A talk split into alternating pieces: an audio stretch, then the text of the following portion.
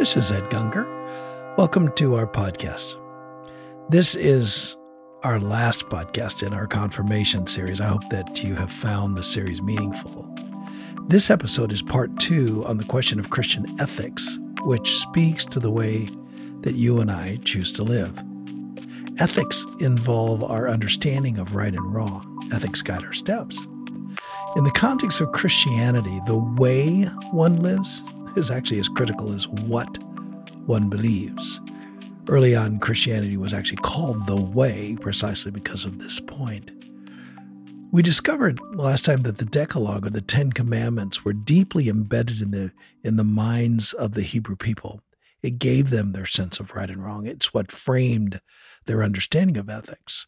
This Big Ten served as a kind of bulb from which Christian ethics and that conversation emerged.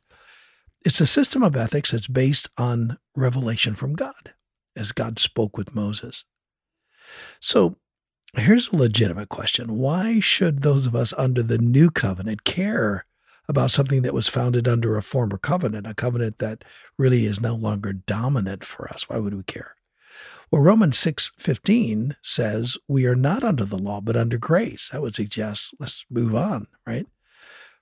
1 Timothy 1 and 9 says something similar, realizing, Paul writes, the fact that the law is not made for righteous people, but for those who are lawless and rebellious, for the ungodly and the sinners, for the unholy and the profane, for those who kill their fathers or mothers or murderers. So these texts are true that we are not just under the law. But but here's the danger if you're not careful. That doesn't mean we can violate or ignore those laws. I mean, listen to Jesus on this point. This is Matthew 5 and 17. He says, Do not think that I came to abolish the law and the prophets. In other words, just discount them completely. I did not come to abolish, but to fulfill. The term for thinking there is no longer any law in force, that ethical commands like the Ten Commandments are no longer applicable, is called antinomianism. And you don't want to be part of antinomianism. Um, you don't want to be part of an idea that there are no commands that are still valid and in force. They are, they are still in force and they are valid. I mean, I've known some really wonderful Christian people and Christian leaders who sometimes overstate grace. I mean, there's some that actually say because of grace and because of the cross, uh, Christians can't even really sin, that grace immediately covers it. I mean, obviously, the church has always held that grace covers sin, right?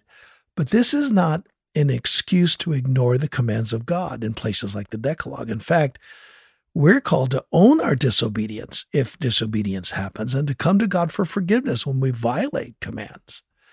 God is always faithful to forgive, but we need to be honest about the ways that our hearts have wandered from obedience to God's directives. John in 1 John 1 8 and 9 says it this way If we say we have no sin, right, when we have sinned, if we say we have no sin, we are deceiving ourselves and the truth is not in us. But then he says, if we confess our sins, he is faithful and righteous to forgive us. In other words, He's more faithful to forgive you than you are faithful to sin. And all you need to do is confess it. And He's faithful and righteous to forgive you your sins, and He will cleanse us from all unrighteousness. In other words, from anything that's wrong, any unright in us. Now, when we hit the Gospels, we find Jesus talking about the commands that are found within the uh, Decalogue, and he's expanding on them. The first thing to notice about that is that he didn't ignore the list. I mean, he doesn't deal explicitly with every one of the Ten Commandments. He might have, but we don't have record of it. But he covers enough of them to show us the way that he thought about them in general. And it's interesting that Jesus didn't just take them on a purely surface level, he goes deeper. He addresses the issues of the heart that would lead us to violating those commands on an open level. Uh, take the command, you shall not kill, or you shall not commit adultery. When he talks about those, he drills down into the kinds of attitudes, the kinds of intentions that would have to be inside us that would precede the overt breaking of those commands. Attitudes and intentions that, if unchecked, would lead to the violation of those commands. It, it, it's here that Jesus shows us there's more to the idea of ethics than just straight up obedience to orders like do not kill or do not commit adultery. There is a way in which ethics need to be spoken of from the level of the heart in the human experience. So let's look at these two examples in Jesus the one about murder, the one about adultery. The first one about murder is in Matthew 5, starting in 21, verse 21. Jesus is speaking. He says, You have heard that it was said to our people long ago, You must not murder anyone. Anyone who murders another will be judged. But I tell you, if you are angry with your brother, which obviously precedes a murder, you will be judged. And if you say bad things to your brother, you will be judged by the Jewish council. And if you call your brother a fool, then you are in danger of the fires of hell. See, Jesus, which would lead you fires of hell are what lead to things like murder. Jesus is is saying anger unchecked could lead to murder. He's saying that when you talk about your neighbor in bad ways, if that is unchecked, it can lead to anger, which can, unchecked, lead to murder. Even categorizing someone as a fool in your mind can lead you to anger, which unchecked can lead you to murder. See, Jesus is upping the ante here. He's saying he's not just saying do not murder. I mean, that uh, which would just be an obedience to an external command. Um, he's trying to get to the to the essence of what was going on inside the person. One must look at the heart or what's going on in the inside or what's in your eye or in your intention in order to get at the violation of a command. Uh, this is what he's reaching for when in a few verses he says, if your eye causes you to stumble, gouge it out, throw it away. It's better for you to lose one part of your body than for your whole body to be thrown into hell or to be under the influence of hell. If and if your right hand causes you to stumble, cut it off, throw it away. For it is better for you to lose one part of your body than your whole body to be to go to hell.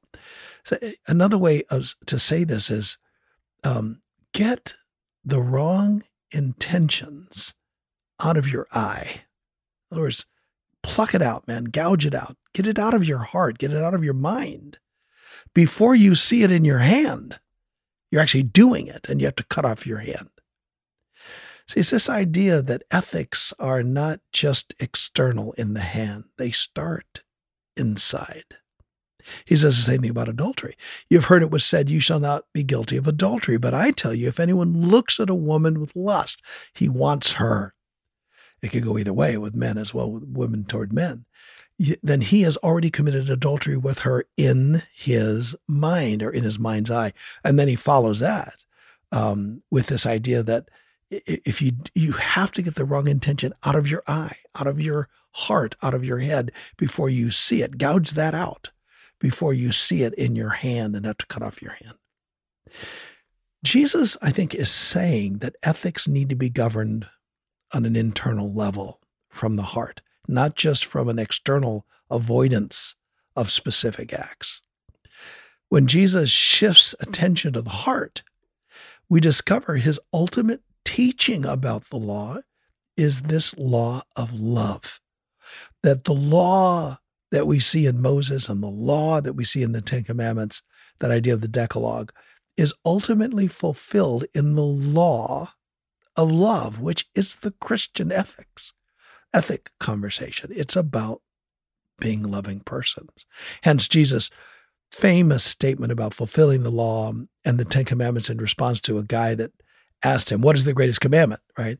And we see Jesus' take on the whole thing. This is in Matthew 20, and starting in verse uh, 34, it said the Pharisees got together, and one of them, an expert in the law, tested Jesus with this question Teacher, which is the greatest commandment of the law? And Jesus replied, Love the Lord your God with all your heart and with all your soul and with all your mind.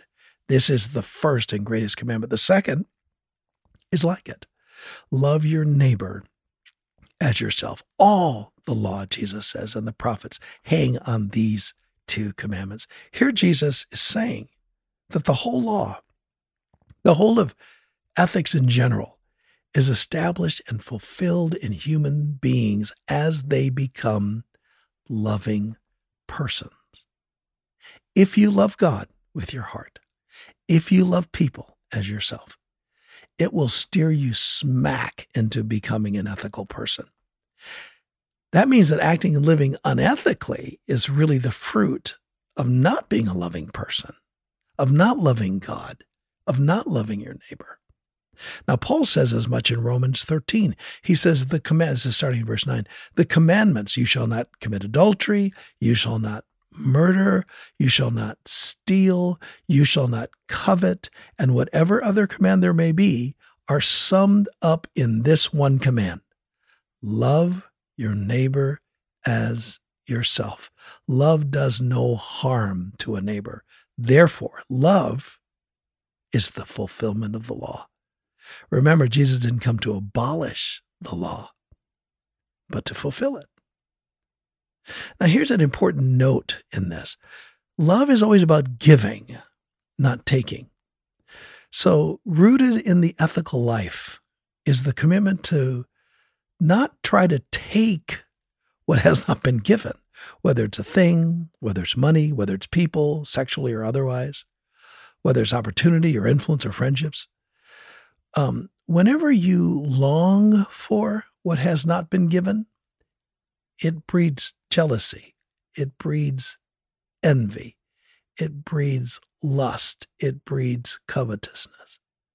And this is what was at the center of the fall. I mean, the very essence of sin in the story in the garden was they tried to take or they took what was not given.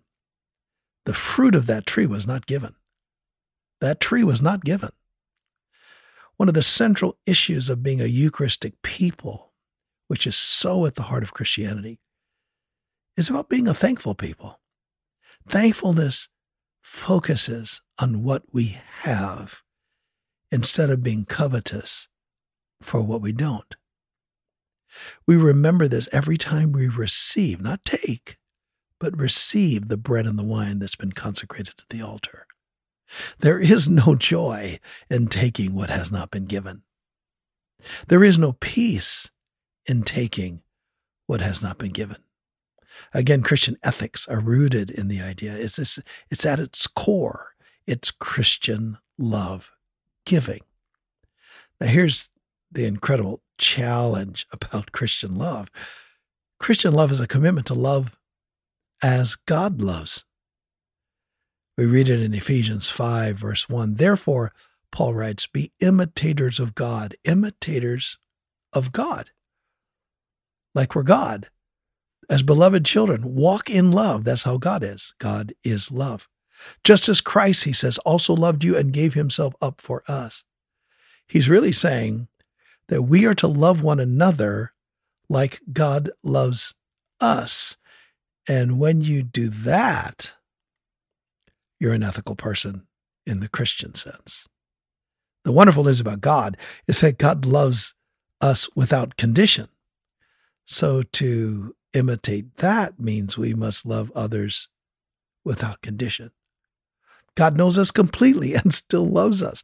J.I. Packer wrote, quote, There is tremendous relief in knowing that his love to me is utterly realistic, based at every point on prior knowledge of the worst about me, so that no discovery now can disillusion him about me in the way I am so often disillusioned about myself. This is the kind of love that we're called to bring to the world. This is the kind of love that is what Christian ethic is all about. This means God doesn't love us based on the actions, right, of us. He doesn't base his love on the actions of the person being loved. This God kind of love simply sets value and preciousness on persons. It isn't an earned thing, it just is. We are loved because we are. We belong because we are. And we are to turn that to our neighbor. Virginia Lively, who's a Presbyterian lady who's passed away a few years ago, tells of a vision she once had of Jesus Christ that gives us a snapshot of this kind of love. Her story first appeared in the mid 1950s in Guidepost magazine. And uh, she wrote about her vision of Jesus. I'm going to read you a piece of it. Quote The thing that struck me as she's talking about as he's look she's looking into Jesus' face. The thing that struck me was his utter lack of condemnation. I realized at once that he knew me down to my very marrow. He knew all the stupid, cruel, silly things I had ever done.